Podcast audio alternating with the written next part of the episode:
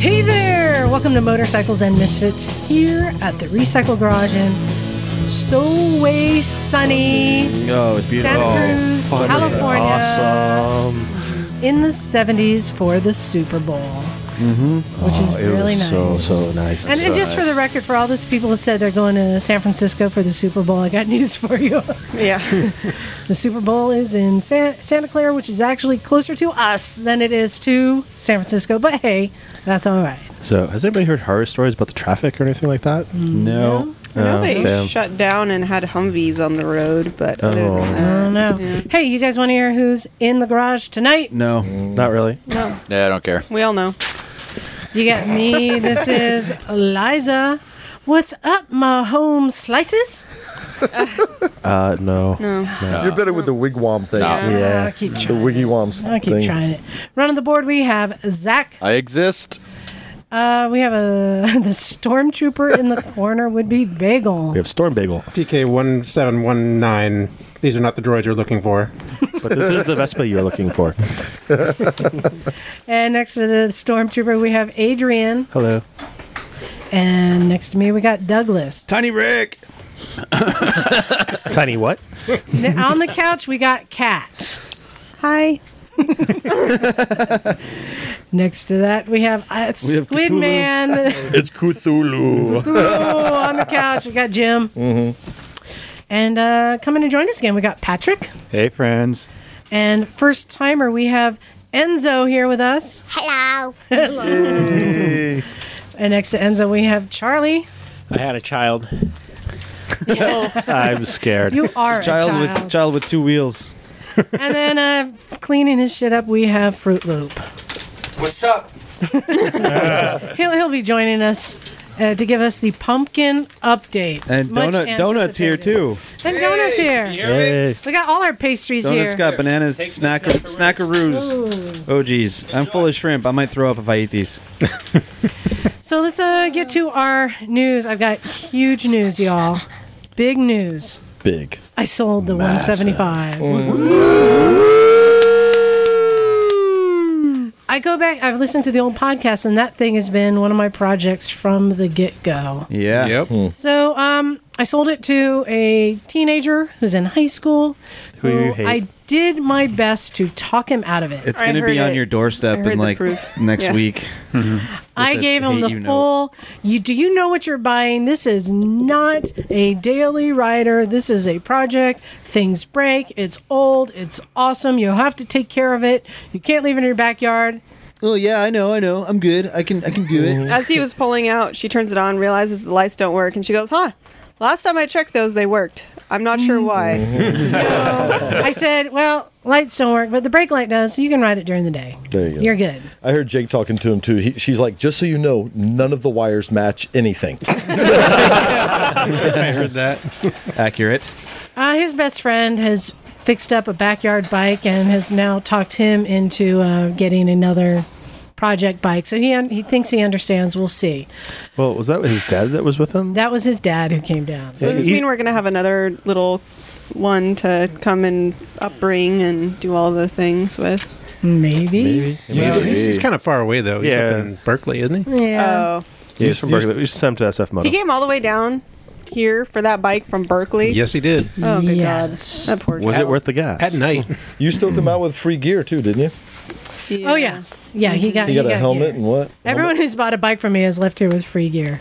The gear a lot of times is worth worth more than the actual motorcycle. I gotta say. Pretty much in my five hundred dollar motorcycles, which I'll just quickly get my Craigslist rant of the week out. Go ahead. Mm-hmm. Ah. This is my second time Let it today out. Let it out. doing this rant. All right. So um, this week it's been. I don't know why people keep contacting me. They either email me or they sent me their number. I had one this morning. He's like, "Yeah, give me a call. I'm interested in the CB900." All right, dude. I call him. Oh, No, this one was on the uh, the mini bike, and I said, "Yeah, you're interested." He go, I said, "Do you have any questions?" He goes, Um, no, I just um, I can't get it till next week. So o- okay, well, you can either pay me now, and I'd be glad to hold it for you, or take your chances, and it might be gone. Oh, well, um, I'd rather come down and pay in person, but I can't p- come till next week. So you're Do you- taking Thank you. Have a good day. chances. So, do you have any questions? No, that's all. Okay, I'll talk to you later then. See you next week. Like I'm maybe. not. Sh- I've had a bunch of these, and I'm not sure. I don't understand the. I think it's because people have forgotten how to do voice conversations. Well, Well, it's also a five hundred dollar motorcycle. That, those two things combined. I was talking to Doug, and I think it's that people like, browse who don't have the money, and then they go, "Ooh, I want this, but I won't 'Cause be able to get it They until just next don't know week." anybody who browses Craigslist for motorcycles at But- five hundred dollars just to look. Can, can I talk them down to 200? Maybe. Yeah. Hmm. And s- yeah, and so um, sh- I it's like I don't understand. What do you you want me to s- hold it? You want me to hold a five hundred dollar motorcycle for you for a week? Uh, I've Yes. had so many people With a pony. calling me to s- hold bikes for them. I just don't understand it. Sure, pay me now. I'd be glad to hold it for you. Oh, I want to come see it. Well, why don't you call me when you have it? That money, and if it's still listed, I don't. I don't get it anyway. That's my rant of the week. I like the one how They're, when you they're special ponies; then they should be catered to. Oh, I like how when course. you would list a bunch of bikes and then when you and I also have this one, but there would be no picture. That's Oh all, yeah, well, right. I'd say I also have this, this, and this available. So I, all week I was getting things titled CB 900C, and they'd say, "Well, tell me more about the CB 750." Okay, well, it, that ad is there. I'd send them the ad and never hear from them. Then I get one marked XL70, and they'd say, "Yeah, tell me about the CB 900C." yeah. I think it's the same thing as that back room. Show me the back room. Whatever's in the back room, not everyone else is seeing. I want to see what's in the back room, Because I'm a special little kind of pony. thing. I don't know. Anyway. I think people also have forgotten that Craigslist is basically the online equivalent of gladiatorial combat over like if you don't get there the first with the biggest weapon and the biggest offer, you're not going to get the thing that you want. And I think people have kindly like slipped into complacency with that and think that people will hold items for them. the last ad that I posted, I finally kind of got it all out, and I said something to the effect of, um, "What five hundred dollars gets you is a running bike with a title that is fun project bike. What five hundred dollars does not get you." Is delivery, dickering, haggling, me explaining exactly everything it needs done and how to do it. It also does not get you layaway or holding the bike. Well, explaining what it needs is not a bad thing, but it's not unreasonable. I would say. No, they want me to ex- tell them exactly how to. Yeah. do it, like, right. How to do it is a different Do story. A, do B, do Like, C. Insert oh, slot you C have into the tab E. X, torque You have the F2. XL70 dirt bike for sale. Can you tell me how to get it plated for the street? Yeah, every right. every Sunday Um, afternoon they can come down and uh, you can yell at them. And Yeah. But at the same time, you're not selling bikes like, so much as it's matchmaking. You know, you're you're making matches out there with your motorcycles, Mm-hmm. right? Making sure it's going to the right person that is going to hopefully keep it going. Exactly. Enzo, are you nose breathing? Somebody is. Maybe you're nose breathing. Mm-hmm. so, um, Douglas, you got something done today. What'd you get done? Well, this morning, Kat and I and Dave and Knock and Mike. Uh, We uh, wh- who was somewhere? Dave. Dave's not here, man. Dave's Dave was there, man. Oh, okay. The six of us went for a beautiful ride this morning up Oh, it's uh, up gorgeous. on the Empire Grade and then down to uh, what do you call it? The other one. Bonny and then Doon. We, Ice yeah, cream. and then we came out Bonnie Doon. Um, and just took the coast back to uh, Westcliff and took that back to the garage. And it was like a 40 minute ride, but it was absolutely perfect out. It was the roads were dry and it was sunny. It was the perfect temperature. Didn't have to bundle up, and it was absolutely gorgeous. Everything was all lush, and the sun was out. And it was just one of those moments, you know, where you're like, you feel like you're in nature, even though you're screaming by at 70 miles an hour. well, you are in nature. It's just very fast nature. but it was it was freaking great. Uh, so it was a great great start off to a great day. Hmm. Mm-hmm. Um, and then uh, I think we got back here on noon or so, and then I got right into uh, reassembling the RM125 engine the rest of the way mostly. Uh, so I had got a, a crank and a conrod and uh, a piston, and some bearings, all in one big Wiseco kit for like 320 bucks. And I didn't have a bearing press, so I took the engine to Wheel Ride and got it back with the engine mostly assembled. I needed to put in the clutch and and uh, the stator and stuff. Um, and I got it back, and I was ready to put I put the both side covers on, and and I was ready to put the top end on, and uh, the dudes, uh, whoever at Wiseco packed the box, put in a really small piston ring, so I put the I put the piston ring on the piston, and uh, I'm giving Mike the evil eye now because he's making so much noise back there. I put the piston on the ring on the piston, and there was like an inch gap between the two ends of the rings. Ooh. So I That's knew not something right. wasn't right, and I was like, I showed a couple friends, and they're like, "Yeah, it's not right. It should be like you know, very tiny gap." So that was my brick wall today. Otherwise, I could have had it running today. So I had to email the uh, the seller and have them send me a, a new piston ring. So that's where I'm at. But overall, lots of progress. Cool. Yeah. And uh, Charlie, you showed up here with some new uh, swag. What'd you get? Uh, I got a TTR 125. Oh yeah, Building my army. the army is rising. I think Charlie, TT Army. Charlie's nickname is going to be Me Too, Me Too. Yeah. No, it's hard pole, That's hard pipe. Oh. hard pipe. Hard Yeah, hard that, pipe? that pipe. happened.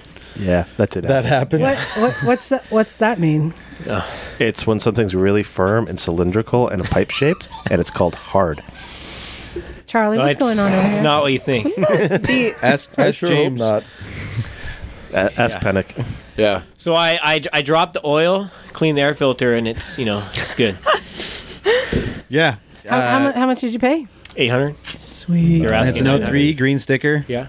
It's registered currently right now. There's no back fees or anything. Cool. I'd say you stole that bike.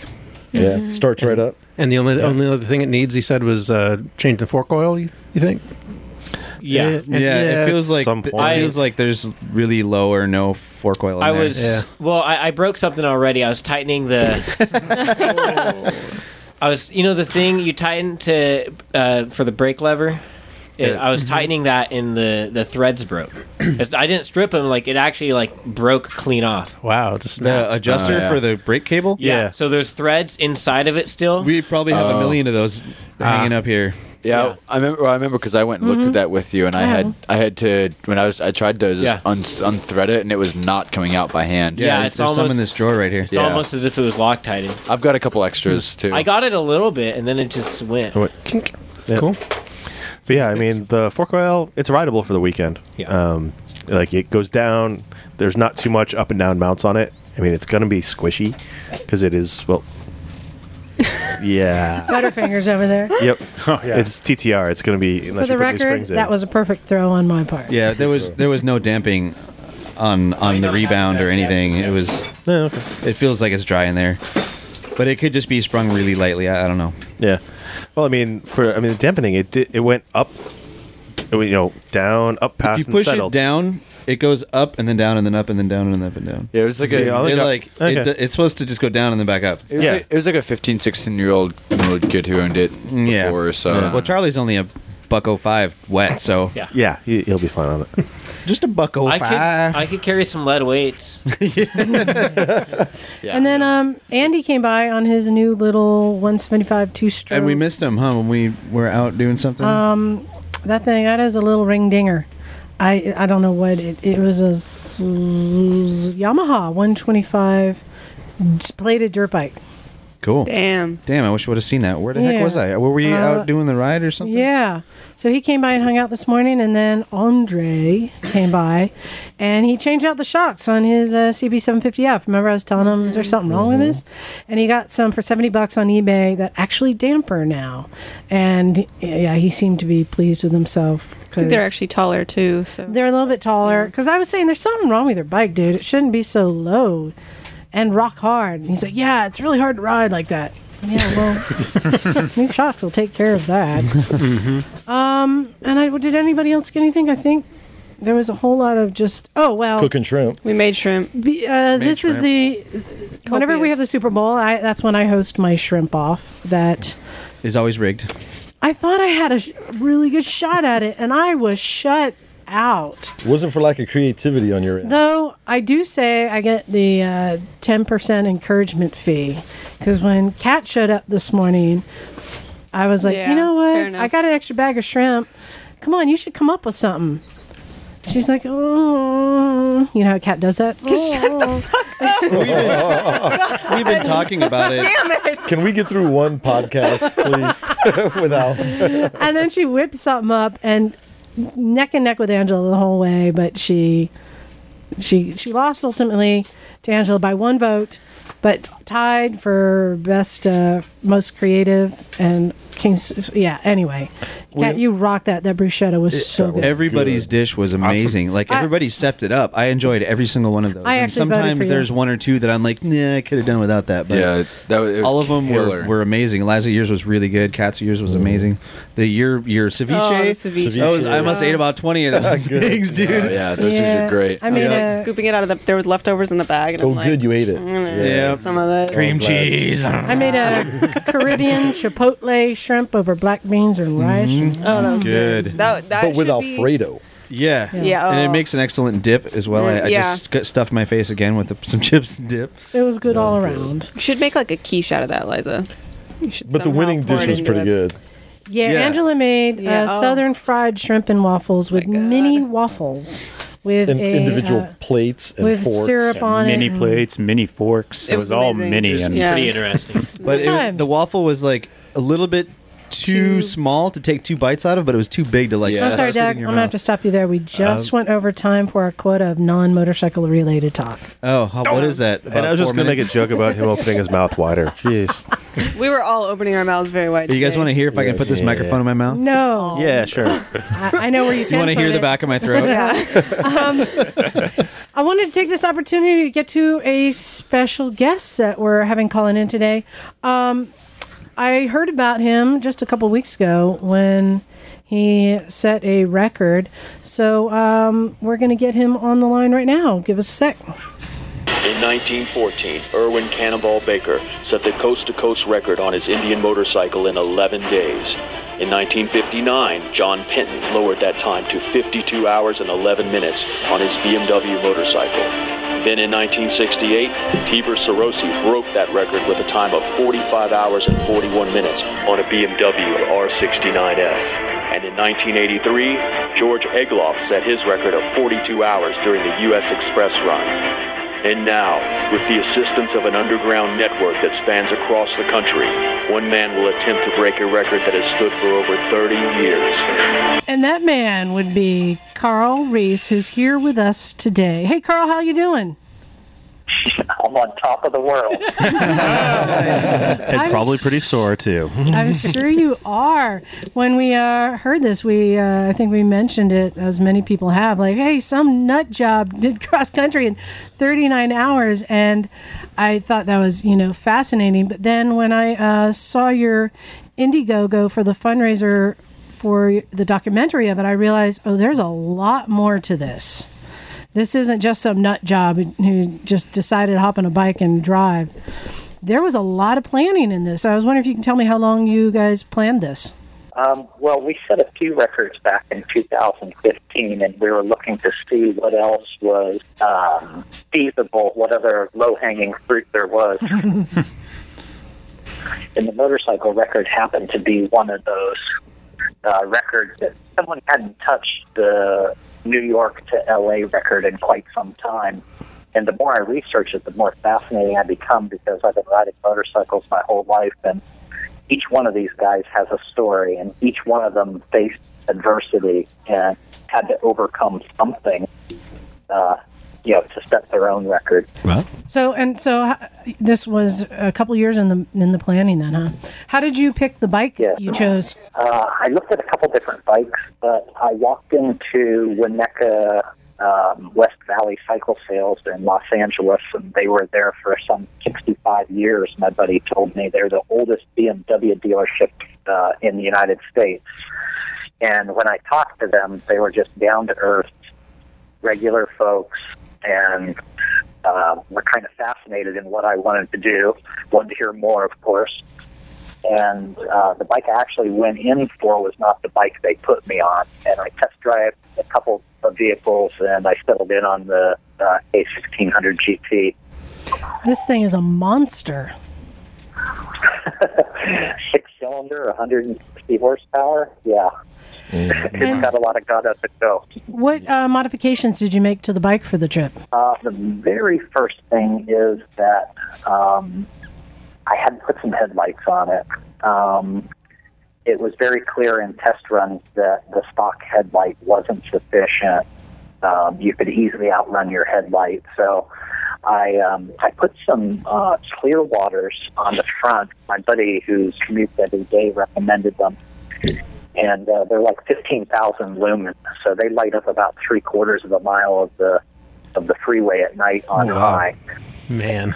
And Yeah. conveniently They're cook uh, incredible. hot dogs if you put them in front of them. yeah. They they illuminate about 20, 25 feet high, and then they illuminate the sides of the road and then three quarters of a mile in front of you. You can literally put them on a Cessna and land aircraft with these lights. Did you get a lot of people flashing their lights at you? I did in, initially, um, but the system has a um, a CAM bus.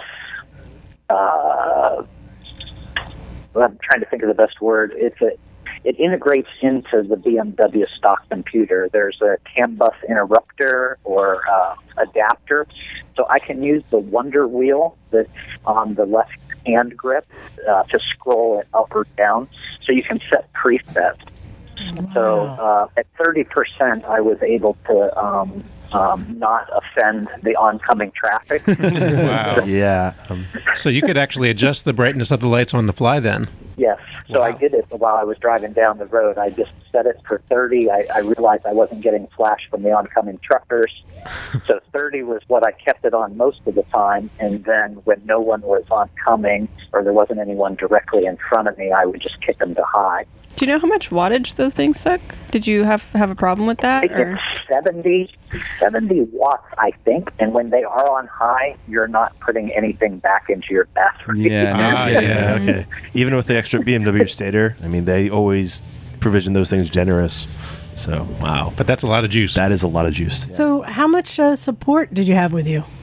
Um, we had 12 safety teams staged across the United States, and those folks were connected uh, into my helmet um, through a conference bridge.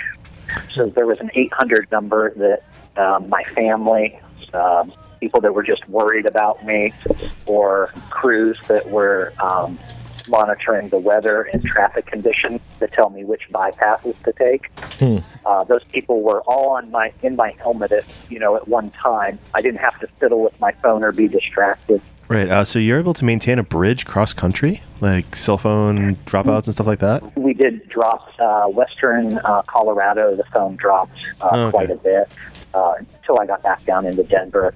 But having to dial separate individuals versus just a straight 800 number and the um, yeah no no pin numbers had to be typed in or anything like that. It was just an open open bridge. Nice. Very nice.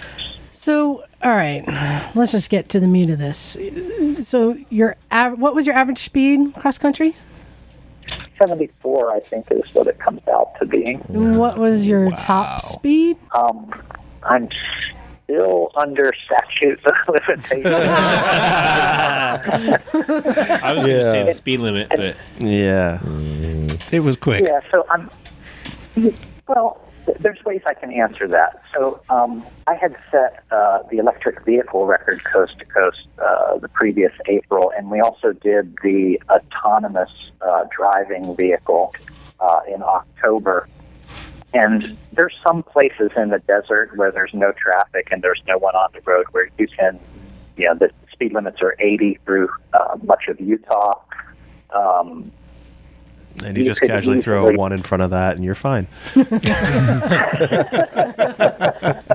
No, obviously you're going to make up time when you can, when it's uh, the conditions are permitting. Let's just so say. yeah, let's um for some of the listeners, let's qualify when we say an average mile per hour of seventy three point nine or seventy four. Um, that means when you're stopped getting gas, you're still doing seventy four miles an hour. Right. You know when you are drinking water, when you are, you know. Changing a tire, chin- or changing a tire, taking a leak, something like that. You're still 74 miles an hour. So to get an average speed that high is quite incredible. Well, let's we we talked about modifications to the bike, but you made some modifications to yourself. You want to share those? I was wondering. Yeah. um, well, um, about 18 months to two years before, we started doing a spin class just to kind of build core and, you know, cardiovascular and just getting myself just in shape because the thoughts of doing this and the planning is really fun. But then you, the reality does start to set in and you go, I really have to do this and I really have to complete it. And will my back hold up to it? And fortunately, I'm engaged to a lovely woman that is a physical therapist and a nutritionalist. So Cool. Oh, Always a plus. Got an inside. So yeah, I have this inside track there. So she got me in shape, and uh, we, we generally eat right. I wasn't willing to take any stimulants, so I gave up coffee, tea, and sugar um, six weeks before the run. Good call. So if I did did need to get any coffee along the way, it would have a, a maximum impact. And giving up coffee was a big sacrifice for me because I like to drink a pot morning before I go to work. So, speaking of coffee and other physical preparations, I do have to ask: um, Did you use a Texas catheter or something like that, or did you actually stop? I did. Okay. I, I did. I did. I, I, I wore a condom. wo- I wore a condom catheter. Um, the bike was outfitted with an eight-gallon fuel cell. There's a guy that's in the Iron Butt community. His name's Mike Langford. He uh, he's out of San Diego, and he welds up aluminum long-distance tanks for people that want to do long touring trips. So you said eight gallon eight gallon fuel cell, and did you have a five gallon porta potty? no, you just run it next to the fuel um, drains and just, yeah, just down make to sure the it's road. not on the tire. Yeah. So- you, you, you go on the run. So uh, how far into the trip did your butt start to hurt? Um, that- I probably started shuffling around by the time I got to Utah. Um, That's pretty good. That's pretty good. and and it, it wasn't comfortable. Uh, it, even with an aftermarket seat on, I wanted to get Russell Daylong, but I called him and he was just backed up too long, and it wasn't going to happen. So I ordered a um, a sergeant, and I sat on it uh, in my kitchen in the evening while I did paperwork to try to get the seat broke in when I couldn't get on the bike to break it in myself.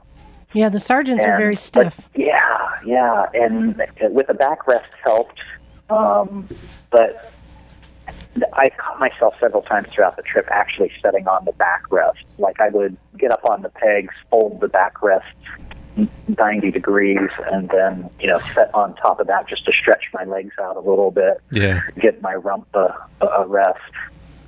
Now I, I understand that you also had uh like a padded uh, shorts on underneath your riding suit, right?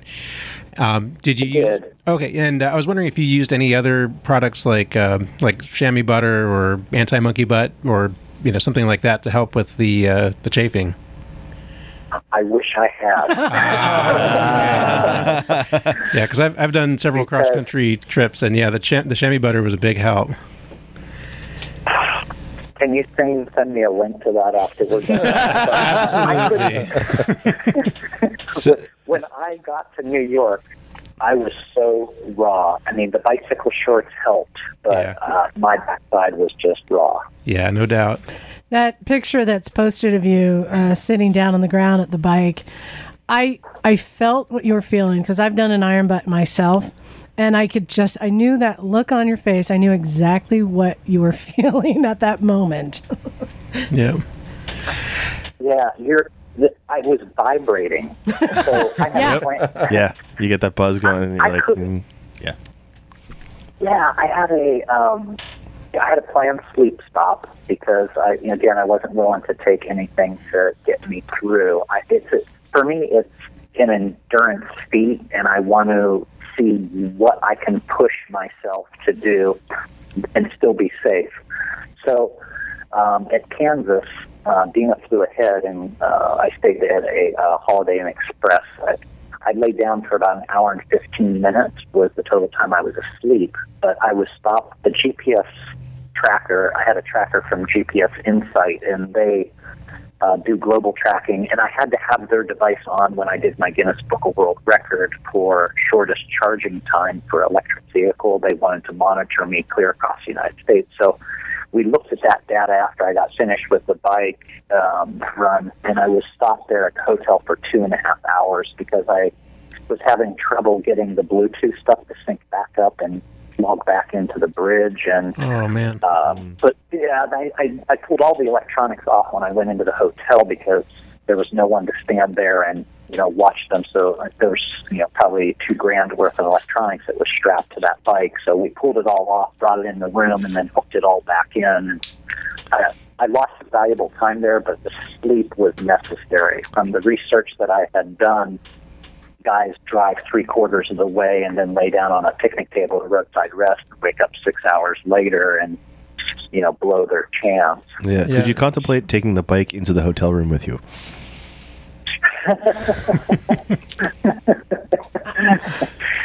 Just wheel it right in through the lobby. No, seriously. yeah, I'm not actually all that joking. Yeah, I, I've known a lot of people who've done that actually, just for safety reasons. Yeah. Wow. But that's something to keep in mind for the next time, I suppose. Yeah, you get Uh, a, a door in the back where you don't go through the lobby. You just get a key, and you can yeah, just roll it in first floor. You know. So I wanted I wanted to ask you. uh, So you said you got this bike for the trip. Were were you a rider beforehand? Yes, I've had. Um, I, I started out on a Suzuki 750 Water Buffalo was my first. Nice. Oh, yeah, we know that bike. Classic. Uh, I bought it from a guy that I worked with in upstate New York, and he uh, had it leaning against his barn.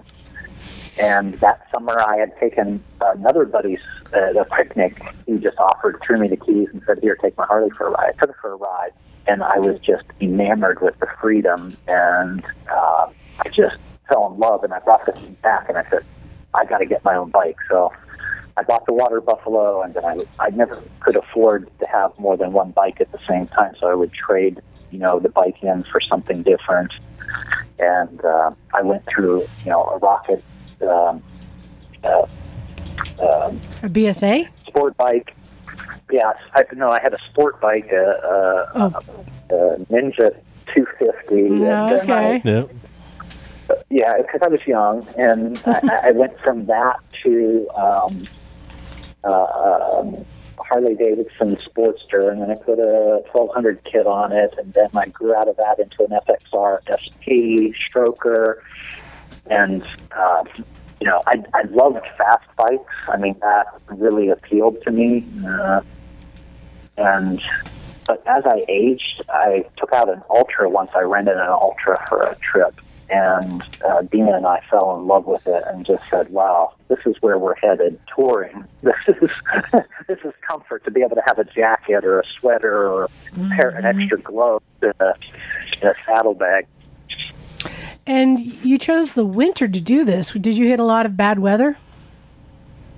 But what was that? No. Did, did you- This was in August, though, right? Uh, wh- when did this occur? Yeah, the trip was in August. Oh, okay. So the weather was was good the whole way. What? How did you handle the heat then? Uh, okay, so I did have a cool vest packed with um, in a Ziploc bag, but I never put it on. I uh, and part of the planning process was to leave on a full moon, so I had the maximum uh, uh, illumination at night. Um, so we left Los Angeles at 3:15 in the morning, and uh, my safety crews were in front of me and around me um, got me up to around Barstow before guys start peeling off, and I picked up a new team uh, around Prim, Nevada. But when I was passing through Baker, the heat hit me in the face, and the sun wasn't even over the horizon yet. And I was like, "Oh my! If this is what my day is going to be like, I- I'm going to be dehydrated before I get to Colorado." So that encouraged me to go a little bit faster because I didn't want to be in the desert midday. Mm-hmm. And th- so you said you had a lot of support. So were they going ahead and like scouting for police and stuff? Were you getting reports Um, that they way? were looking for, yes, they were looking for any, um, you know, obstacles on the road, um, you know, two by four, a dead deer. Um, I got one report in uh, eastern Kansas you know, I was traveling through uh, the wee hours of the morning through Kansas, uh, the eastern portion of the state after my sleep stop. I was running in lane number two, and my team asked me, What lane am I in? I said, I'm in two. They said, Switch over to lane one. There's a dead deer. And not even a quarter of a mile further, I came across that deer. Wow. And it was just obliterated by an 18 wheeler in the right hand lane. So Oh. Which would have it's been very nice and important slick to, have hit. So, did you have any obstacles that did cause you to stop? Um, no, but I was. Uh, well, yes, I, I take that back. Um, weather. I stopped. Uh, my first stop um, that wasn't fuel related was in uh, coming down off of the Vale Pass. I I run a um, motorcycle app for weather.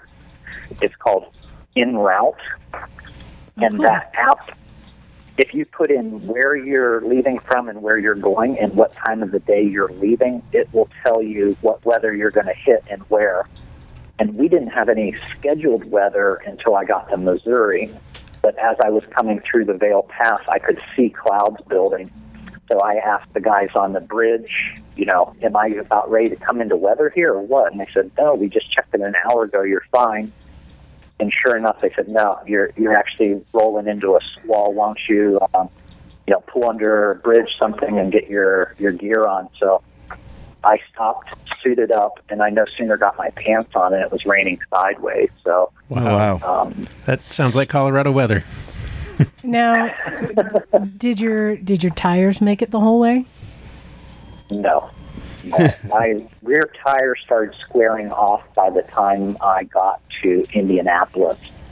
I had an extended fuel stop there where we checked um, um, tire pressures and stuff, and it, on a safety inspection, we realized that the tire was uh, quite squared uh, from the continuous um, heat and speed and not getting turned off any chance to cool down. Um, so everyone was scrambling to try to find a tire, but everything seemed to be 45 minutes out of my way. Um, by the time I got to eastern Ohio, the threads were showing, and I was standing along the side of the road.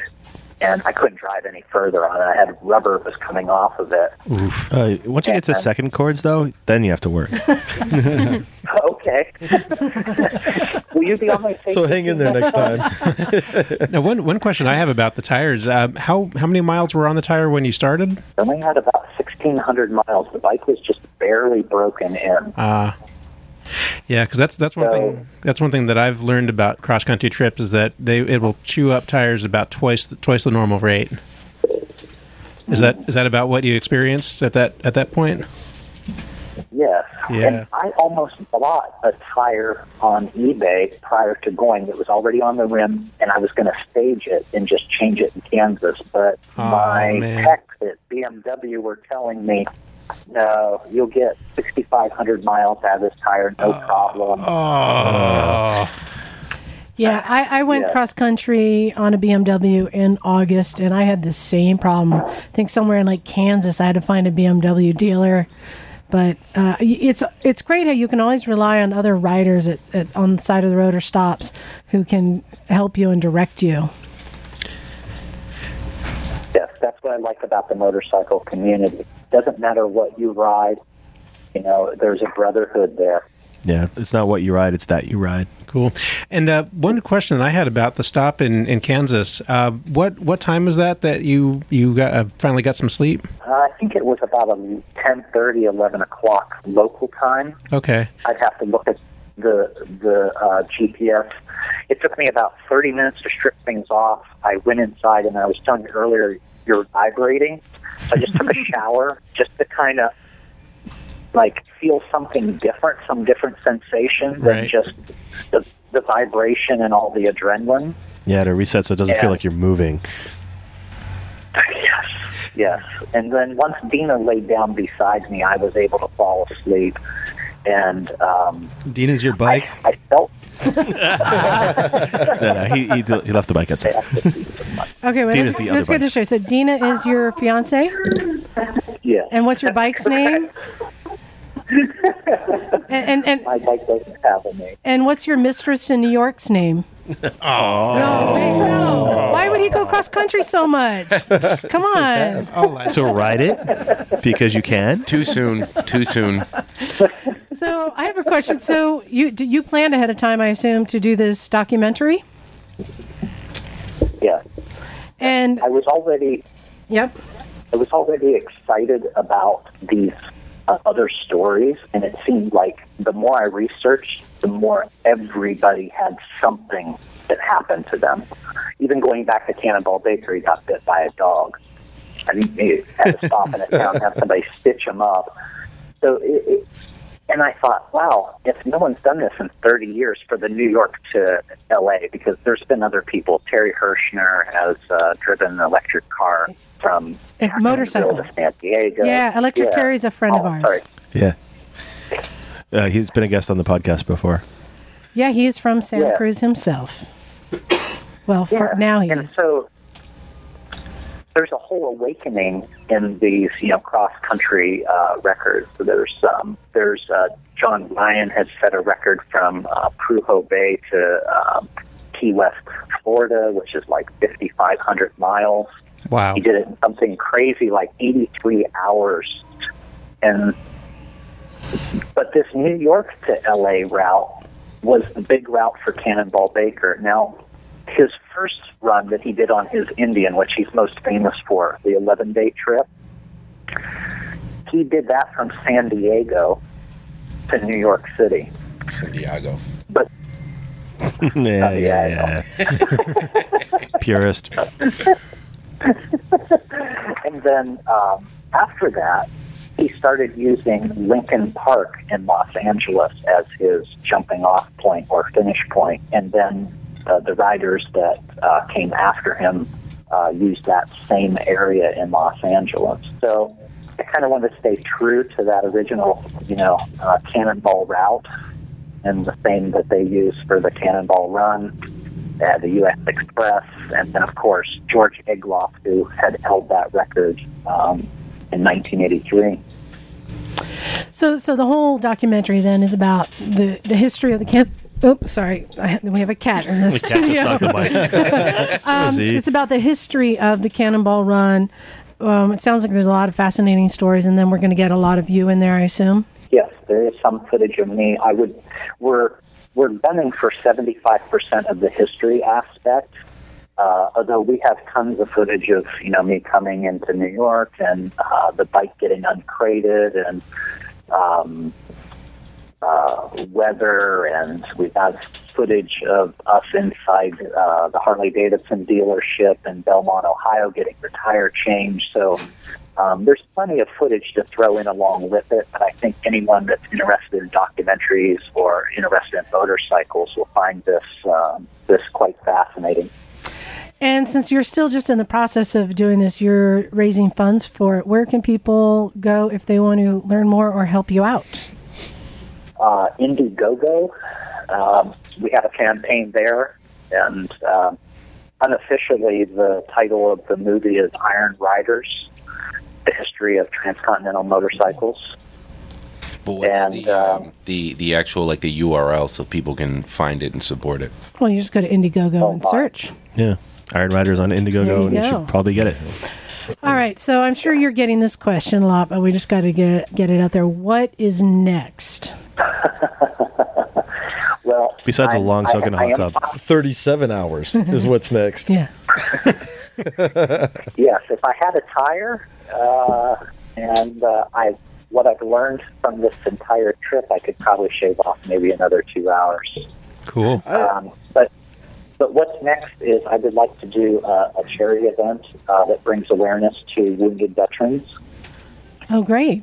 Yeah. Cool. and I'm in negotiations right now with one uh, manufacturer. Uh, they're not sure; they're kind of taking it up the corporate ladder, but it would be a different category uh, of vehicle that I would take. Um, and they want to wrap the vehicle to bring uh, um, to the tie-in that I'm looking for, which is, you know, there's no real way to monetize from doing these records. It's a lot of out-of-pocket expense, and um, even with the documentary, where there's no guarantees that you know any money we'll ever see any money from it. But if we could, if we do this, and you know, uh, we bring awareness to the vets, then I think it's a win. Excellent. Well, I think it's it's an awesome story, and I you- you said earlier that you wanted to go after the low hanging fruit. As somebody who's done some extreme riding, this is not low hanging fruit. Trust me. It- I- yes, it, it is quite an achievement, and I know when you're going cross country, there's this mindset you have to get into to do it, and um, you know, kudos to you for doing it. Congratulations. It's it's it's a big deal. But I'm truly am excited though about the documentary, and that's what really um, turned me on and wanted me to contact you because this sounds like fascinating stories, the whole history. Yeah, there's there's actually more men have walked on the moon that than have set the New York to Los Angeles uh, record on a motorcycle. Should have seen my moving company. you know, it- it's funny talking about the history, and you guys are focusing on the, focusing on the history. You know, you're following the in the footsteps of you know people like John Penton, Cannonball Baker, George Egloff, I- and, and so few people have done it. But researching and learning about those guys, were there things you were able to draw upon from them, like as individuals, that you can incorporate, like when you're in your own brain and you're flying through the desert like a UFO at 160 miles an hour? Um, but but were there lessons, you know, not lessons like hey, bring an extra tire, but more like mental things you learned from their experiences that you could use in yours? Uh, Well, one thing I looked at was uh, the diet. Um, Tibor Sararosi was a college student when he set the record back in 1968. On his And He had um, R69S? only passed a dozen Hershey bars and a thermos full of coffee. wow. And how big is how big was his By the uh, support time- crew? By the time he got, by the time he got to the fruit inspection stand at the California border, he put his foot down and he passed out. Oh. And they slapped him awake. And at first they thought he was drunk. And he said, "No, no, no, no. How long have I been out? I'm setting a transcontinental record." And they said, "You're going for the record, man. Get back on the bike and get out of here." Quick, s- smoke smoke three Pall Malls and get back on the bike. Well, I think it's very cool. Um, when do you expect to get the documentary out? Well, we're still looking for the funding. We have probably 80% uh, filmed of what we need. We do need to recreate a couple scenes back in history. Um, and uh, we're, we need some help. We need a, a, a vintage uh, Ace motorcycle or an Indian so we can put Cannonball Baker uh, you know, in uh, high definition. That would be cool. And we would like to, yeah, we'd like to interview John Penton. John's still alive, living in Ohio. Right. And uh, uh, Fred Boyajian, he's also um, um, um, available for interview.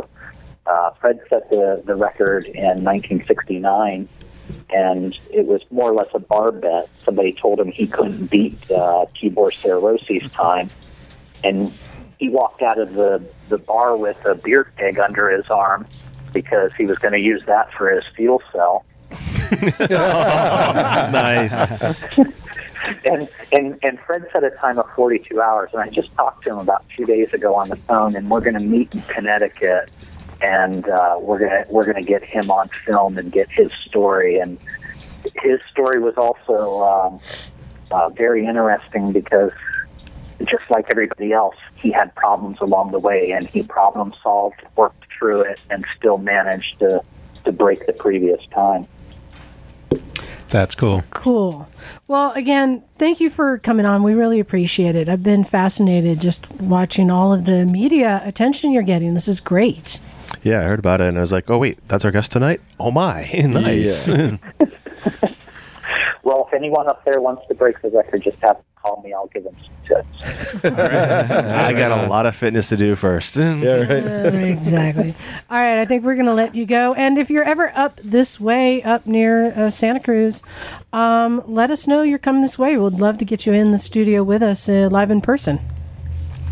that would be awesome. Yeah, especially That to would be promote absolutely the awesome. the documentary. Every now and then we do little uh, movies out in the parking lot outside our garage and uh, do a movie night. That would be awesome. Just give me an invite. I'm always looking for an excuse to uh, get on the bike and ride. Yeah, after that, just a ride up Yeah, to Northern that- California is that's around- nothing. Yeah, so Mm-hmm. to the corner store. Hey, basically. honey, I'm gonna go get some milk. That's one take. I'll be right back. in Santa Cruz. I'm gonna go get some sourdough out of SF. Well, Um, actually, it's more like I'm going to go to Santa Cruz and gas up. exactly. cool. Well, thank you very much Yeah, again, thanks for and we calling. will keep checking in with you. And uh, yeah, I can't wait to see what comes next out of you. All right. Well, thank you for having me on. All right. All right, bye. Carl. Have a thanks, good night. man. Later. Good Cheers. luck. Take Shit, you forgot to ask him what his up the butt bike was.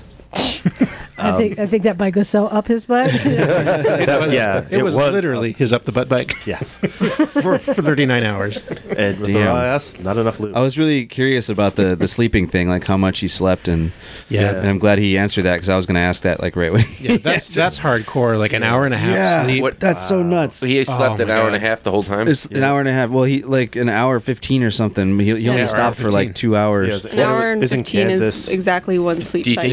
cycle. Do you think you could you could do it without sleeping? You could, but not safely. Not I mean, safely. even with just an hour and a fifteen of sleep, uh, That's kinda no, ridiculous. hon- Like- honestly, having having done some crazy rides, I, I don't think it's possible to do 39 hours without sleeping. How about having worn some crazy outfits? I mean, you would you would have to start tr- training your body to go go through that. So like I a know 30 hour Staying up for cycle. three days, I know yeah. quite a few people who've been through the military and they have no problem. They're like, "Oh yeah, I'll stay up for three days, no big deal." and by the end of my it, brother was like, "Yeah, we like in formation, we just lean up against the guy behind you and kind of take like Yeah. a five minute nap, I- and he just hold you up, you know." Yeah. I don't have a problem closing one eye and letting half my brain sleep when I ride.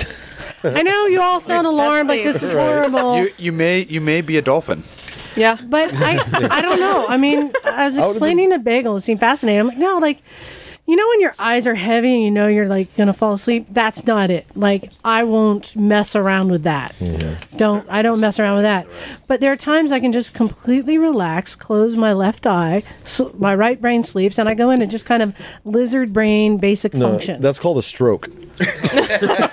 I would I would have been curious to find out though his record was what 38 minutes, what he thought the possible quickest time could be. well, he knows he could take What was Oh, he another on, hyperdrive? two hours off. Well, right, so you- 38 you, minutes. You take an hour and a half off of sleeping, but then how much faster could he do it? How much more time does he think someone could drop off that record? well, he was saying he lost about two hours for the tire and the Bluetooth issue, so Right. he could drop those two hours off easily by getting a rim attached or a tire attached to a rim that's ready to just be Right. dropped Well, and uh, added. Did he have a turbo? That's another way you. so uh, one thing I'm glad he got into uh, was the diet. Um, Yeah. the fact that Yeah. he cut out caffeine and cut Yeah, out that sugar and the was rest smart. because that is important. Um, having seen some people do long distance trips uh, with the correct way of you know, detox or not detoxing, but cutting that out, and then other people on the ride not doing that and doing the five hour energy drinks and the Red Bulls and everything else and five Hershey bars. Yeah, they were complete and utter wreck. I wonder if, I mean, beside the fact that a, a huge fairing for fuel consumption would be good, but also for just exhaustion, I wonder how big of a fairing he could add without adding too much weight to make it. Well, BMWs uh, actually come with very adequate wind protection. The turn signals actually become hand deflectors. Uh, Mm. The fairing actually is taking the wind off of your legs all the way down to your toes.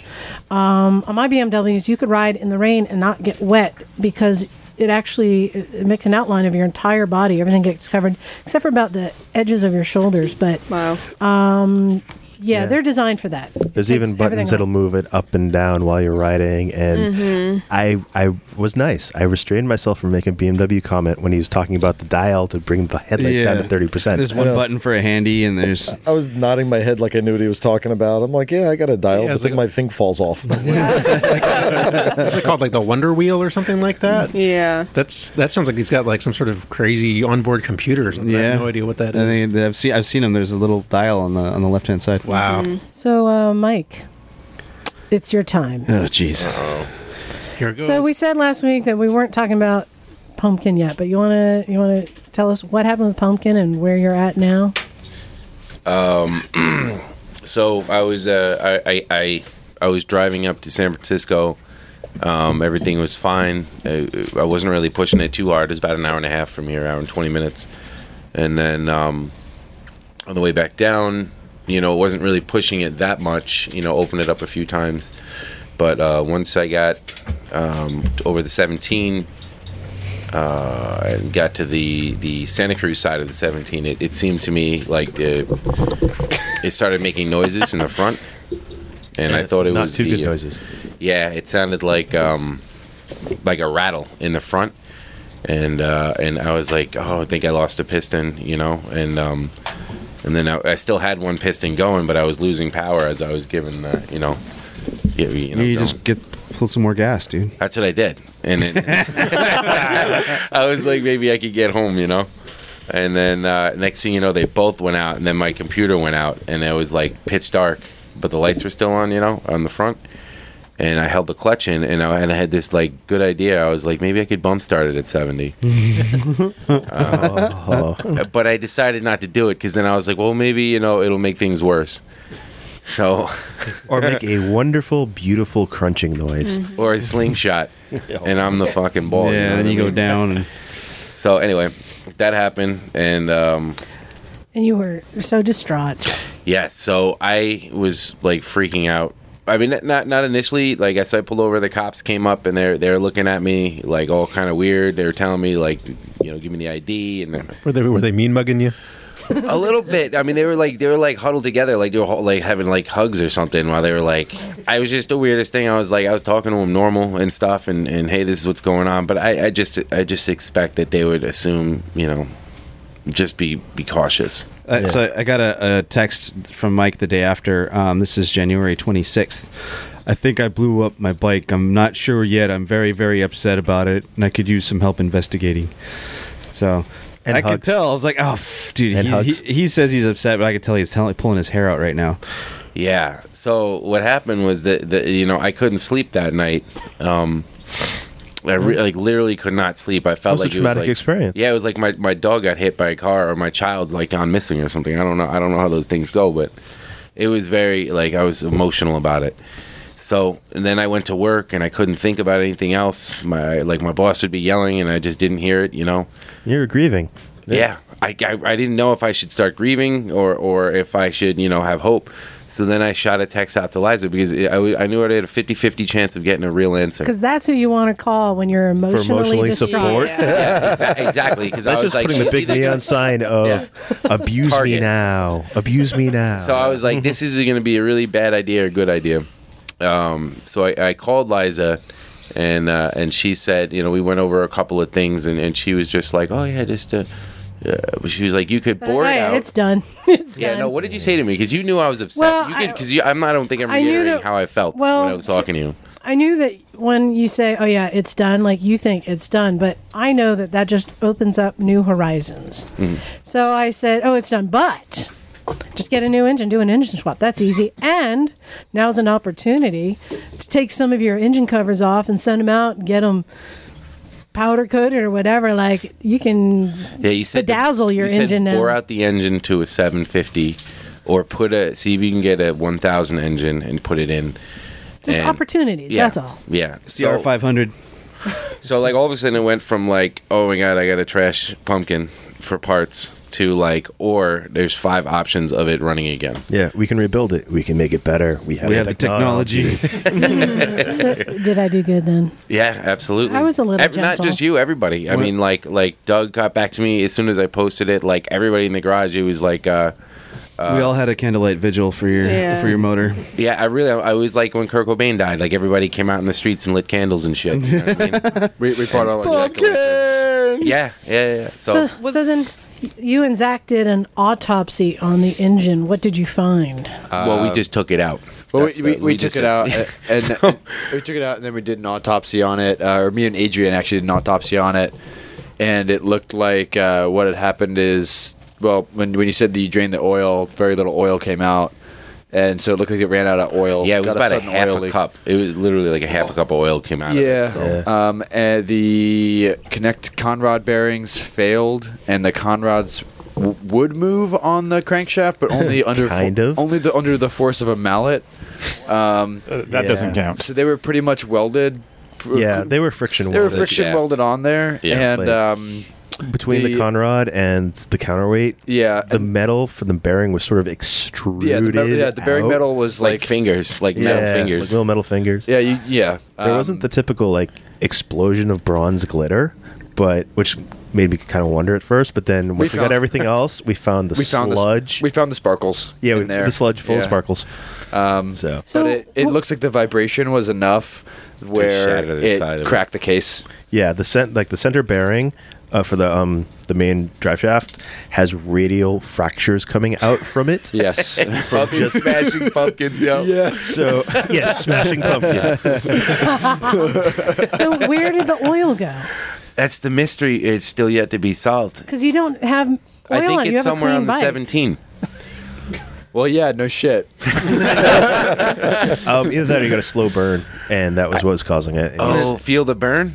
You would see it in the exhaust, though. I mean, if it was burning that much oil Yeah, over, over it- a month, If you'd it have was to- like running fine, running fine, running fine, blow up. There was no color oil. I mean, I've been riding with everybody. You would have seen, like, hey, dude, you're, you're, you're fucking smoking out of the exhaust. Like, it was nothing like that. Well, but you said you said you hadn't checked the oil in like a month. though, Uh, No, right? I had yeah. Well, the last time I checked it, it was below the low line, so I added a quart, and it was it was above, and I was like, oh, that's too much, but uh, fuck it, it's better than too Okay, too but little. that but that was a month before this happened, right? Yes. And how many miles had you ridden in since then?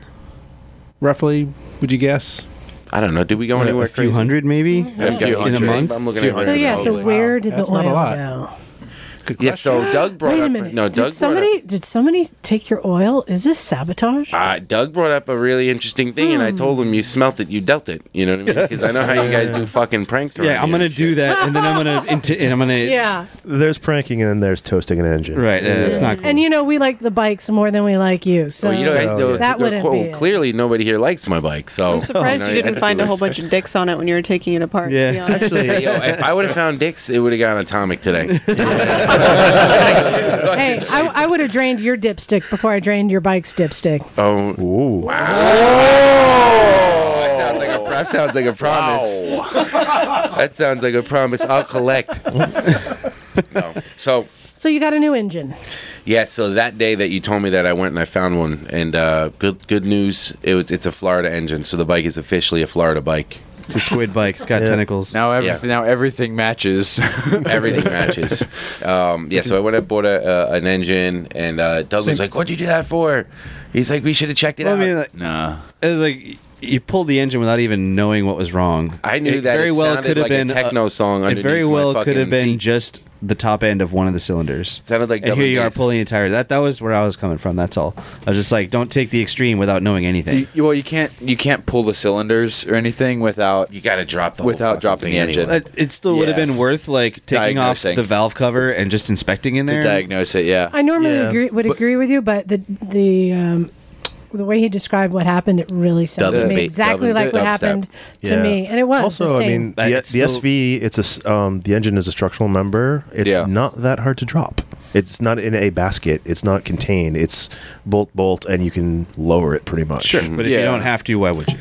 Well, we, uh, there were, uh, we looked into That's the all valve it covers at you know d- during the au- during the autopsy, and you still wouldn't have seen anything. Well, it was funny because everybody started like going deeper and deeper. Well, it's not here. You know what I mean? Oh, the pistons look good, and then it was like, well, we got to take these off, and it was like all the way to the like the very last thing. Yeah, Yeah, and that's interesting that the pistons didn't show any damage, but the the They were lean in the front. Oh, they were Lean in the okay. front. They- they were A little bit lean. lean in the Ah, Mm, front. Okay, and and the new engine you got is that a 650 also? Yes. Okay. Is there a reason why you went with a 650 instead of going with like a I looked. At, 1000? yeah, I looked at some of the forums, and and uh, I don't know if the one I was reading that kind of deterred me from it was about the first generation swap from the 1000 to the uh. to the 650. But it, it just seemed like like everybody was like, oh my god, like I didn't think that was possible. Like you are you might be the only one who's ever done. And I said to him, I'm like, if this guy's the only fucking one who ever did it, and he sounds like he knows what he's talking about. You know what I mean?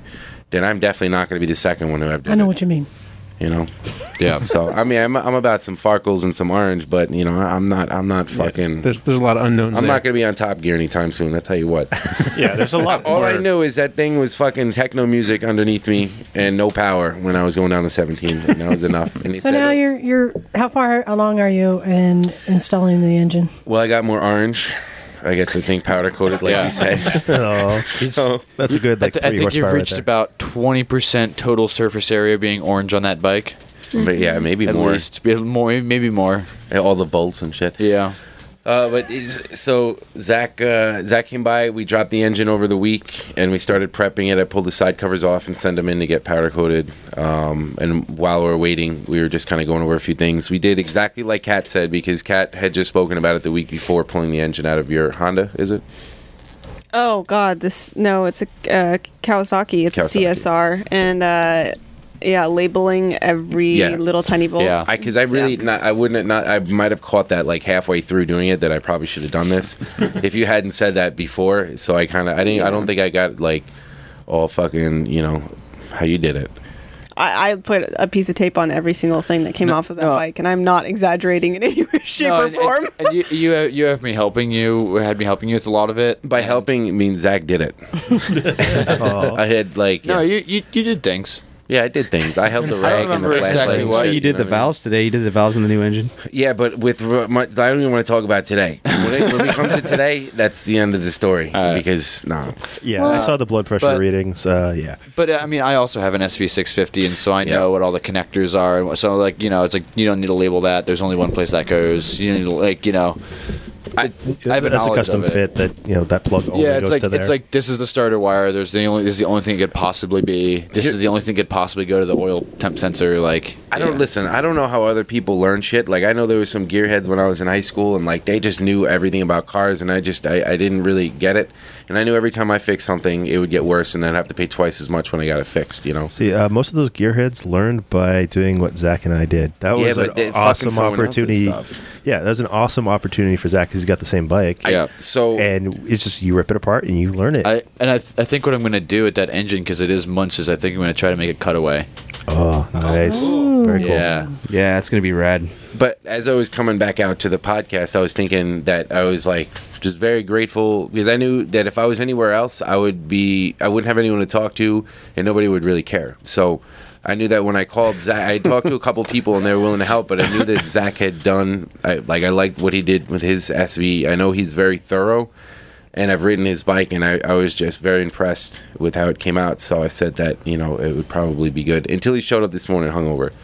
Then I was you do your best work that way. I was not. I was not hungover. I was. I was sleep deprived. There's a slight difference. Combination. no, no But- combination. But, but did you drink last night too? Uh, no, not really. No. Uh, not, really. not really. So, but everybody responded, and, and people were very helpful. And um, you know, when it came in today, I we we um, I brought the engine into my wife's car, and I packed everything in the back of the car against her wishes. And I quote Mary: "It smells bad."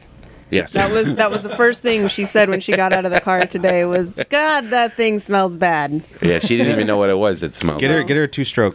Yeah. Yeah. so we got it out, and Yeah. uh, we we wound up just pulling things apart. But, but before we did anything, the first thing I knew to do was to do a valve um, valve check. Yeah, the clearance adjustment. clearances, yeah, because. When, when Zach and I and knocked it last time, it took us like fucking eight hours. And It Yeah. was the same amount of stress, but it was in the bike. So yeah, I knew at fifteen thousand miles with, with, with that it had that it would be important. And they were actually off. They were too tight. They were, yeah. Yep.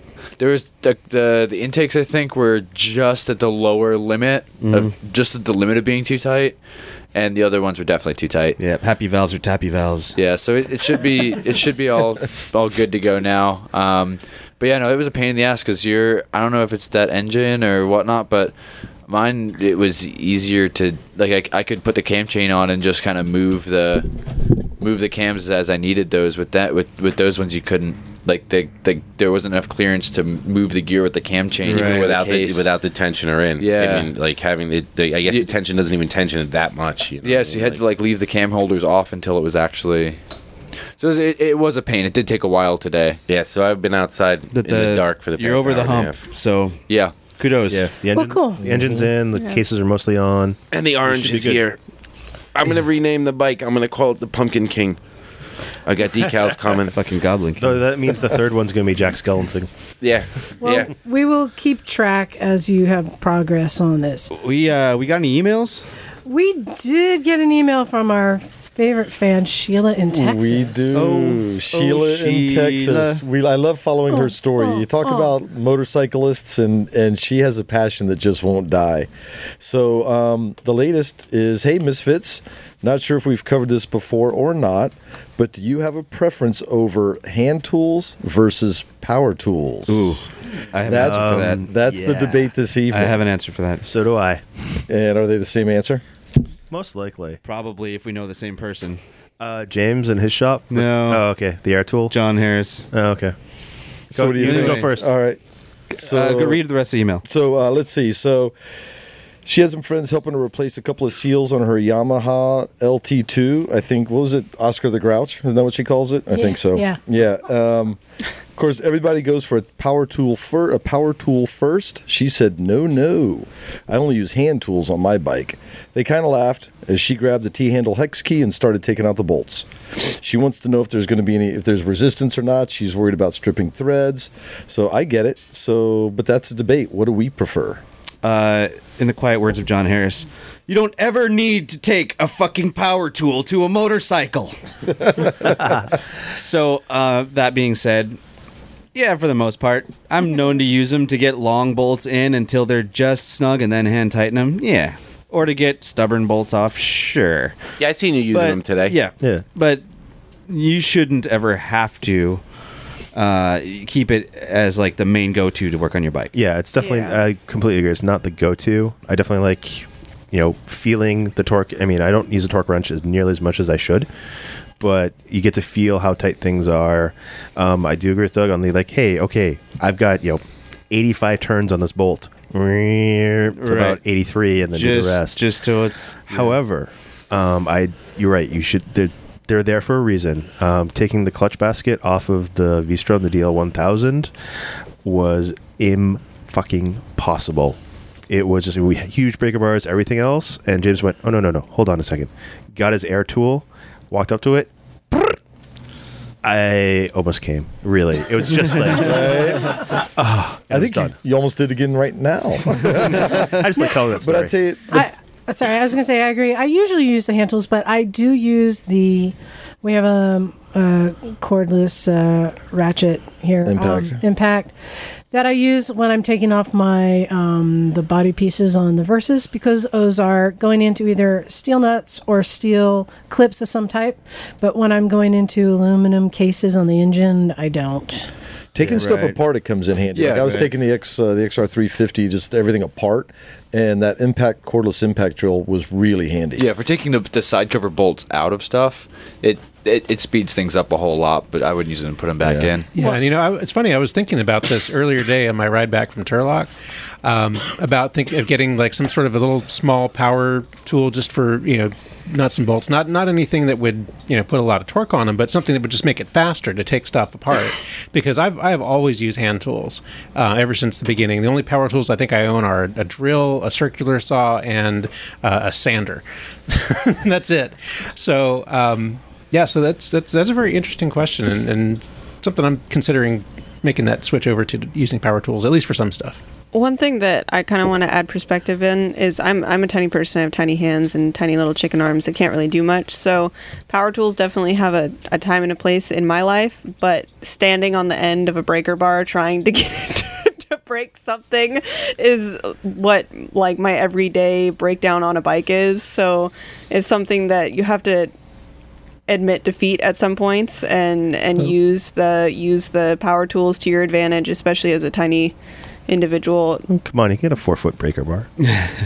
No, that that plug-in impact is great for taking off uh, final drive sprockets, the nuts on the sprocket. You know, Yeah, you have to have a corded impact for those those big things, Yeah. clutch baskets, stuff like that. But I will tell you, the one thing that the cordless impact is actually really good for, when you've got the float bowls on a carburetor and the tops, you have a carburetor off, a rack of carburetors, and you want to take those screws out, which are usually factory. They come with the Phillips. A lot of times when you're using a screwdriver, it will strip or won't budge, Oh, and using that impact will actually da, da, da, da, da, da, da, and pop it out.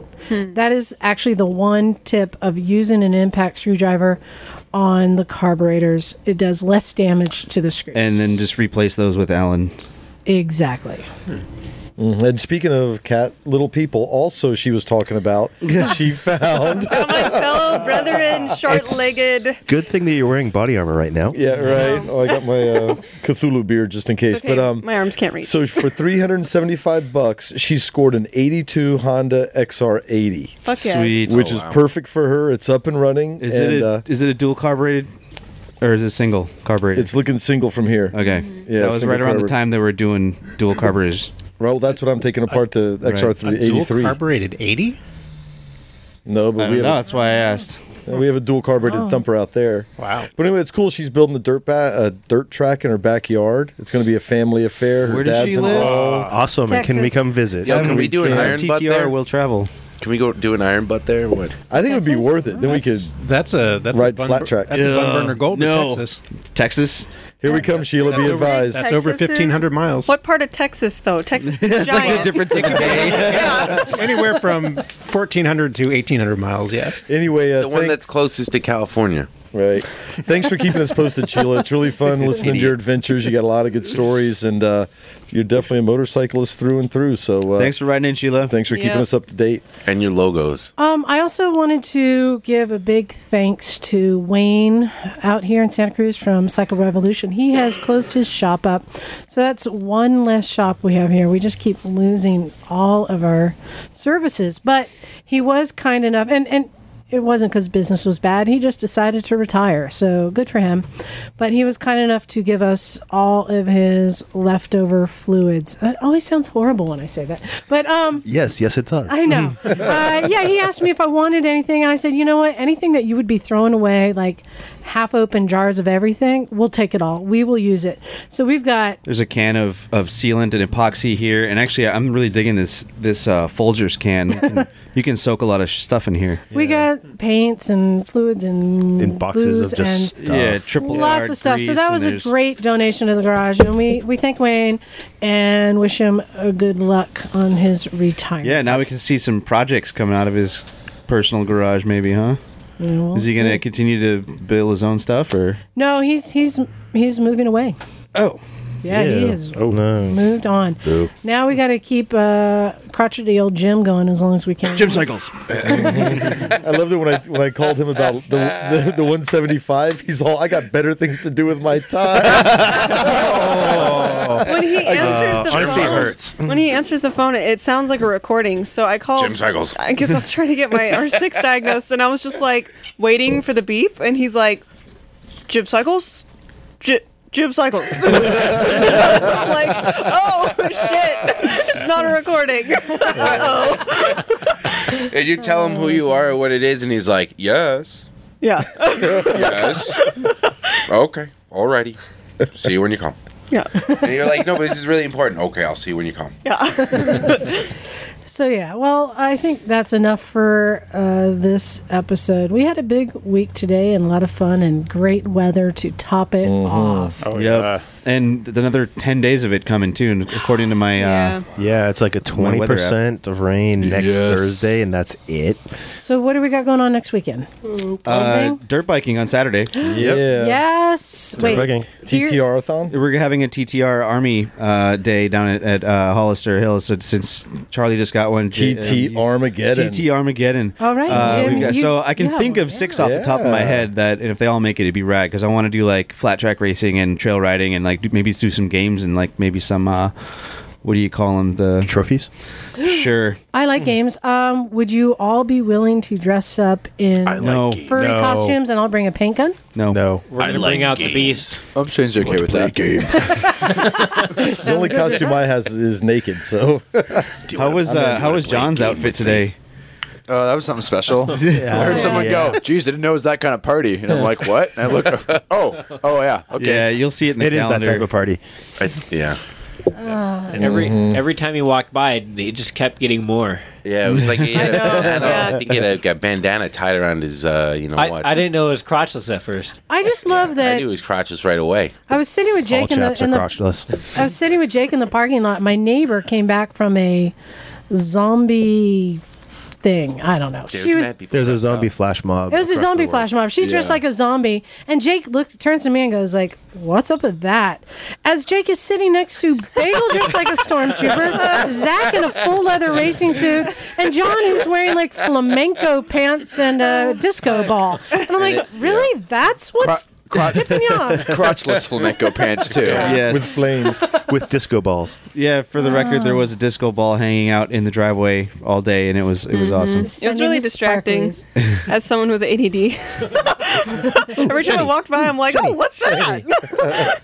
All right, so I think we're going to wrap this up. And um, again, thank you to Carl for coming on tonight. I'm going to put a link in the show notes notes to his uh, Indiegogo page. So I recommend anyone if you want to help support a biker doing another cool movie. Yeah, that is really cool. Super I mean, I, I would never be able to do that, and I don't even Not know, could I don't do even know what he went through, and I'm like, I can't do that. I think Knock could have done it two hours earlier than him. the way he fucking rides long distance. I love the fact I he don't outran know. his headlights.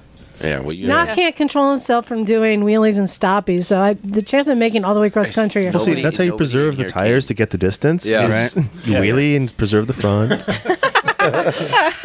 That's a good way to cool them off. All right, so let's try this out. Zach, can you tell people how to reach us? You can find us online at motorcyclesandmisfits.com, on re- Facebook at Recycle Santa Cruz. Send us an email at recyclemotorcyclegarage at gmail.com. You can call and leave us a voicemail at 831-291-5112. That was so nice, y'all. Oh, Uh, we haven't had any messages in a while, so uh, yeah, let's send us some new messages. Um, also, I love it when people send us an intro. If you'd like to do an intro to our podcast, we will put you on there and use it. Should also call us and leave a message about what mods you've done to your bike to make it your up the butt bike. Yeah. Yeah. Also, check out the YouTube page because we're posting um, lots. yeah, of we've been adding a lot of new uh, videos to the YouTube page. So if you want to see what we look like, that's the place to. They don't. Or There's a reason it's a Yeah, we- podcast, not a video. Well, we cast. got we got the, the Misfits dirt biking, we got the Misfits rallies, we got the Misfits mugs, we got the Misfits t-shirts. Revenge. We have mugs. We don't have mugs. That's from- that's from- Misfits the lunchbox. That's- yeah, yeah, Misfits, the lunchbox. toilet Yeah, it's paper. from Spaceballs. Misfits Spaceballs. the laun- Yep. the flamethrower. Where's the flamethrower? I want the flamethrower. The kids love that I got one. the Misfits flamethrower. we Kids have love the- it. How many box tops do I need for the flamethrower? All right, let's get out of here. Yeah, let's get out of here. Thank you again, everyone, for listening. I I really do appreciate it, and for the emails. We don't always have time to get to them all, but we do read them. We do enjoy them, so keep them coming. Check out the YouTube page. On that note, this is Liza. I am Zach. Bagel. Adrian. Douglas. Cat. Jim. Patrick. Mike. Charlie. And we are out. Howdy. Ooh.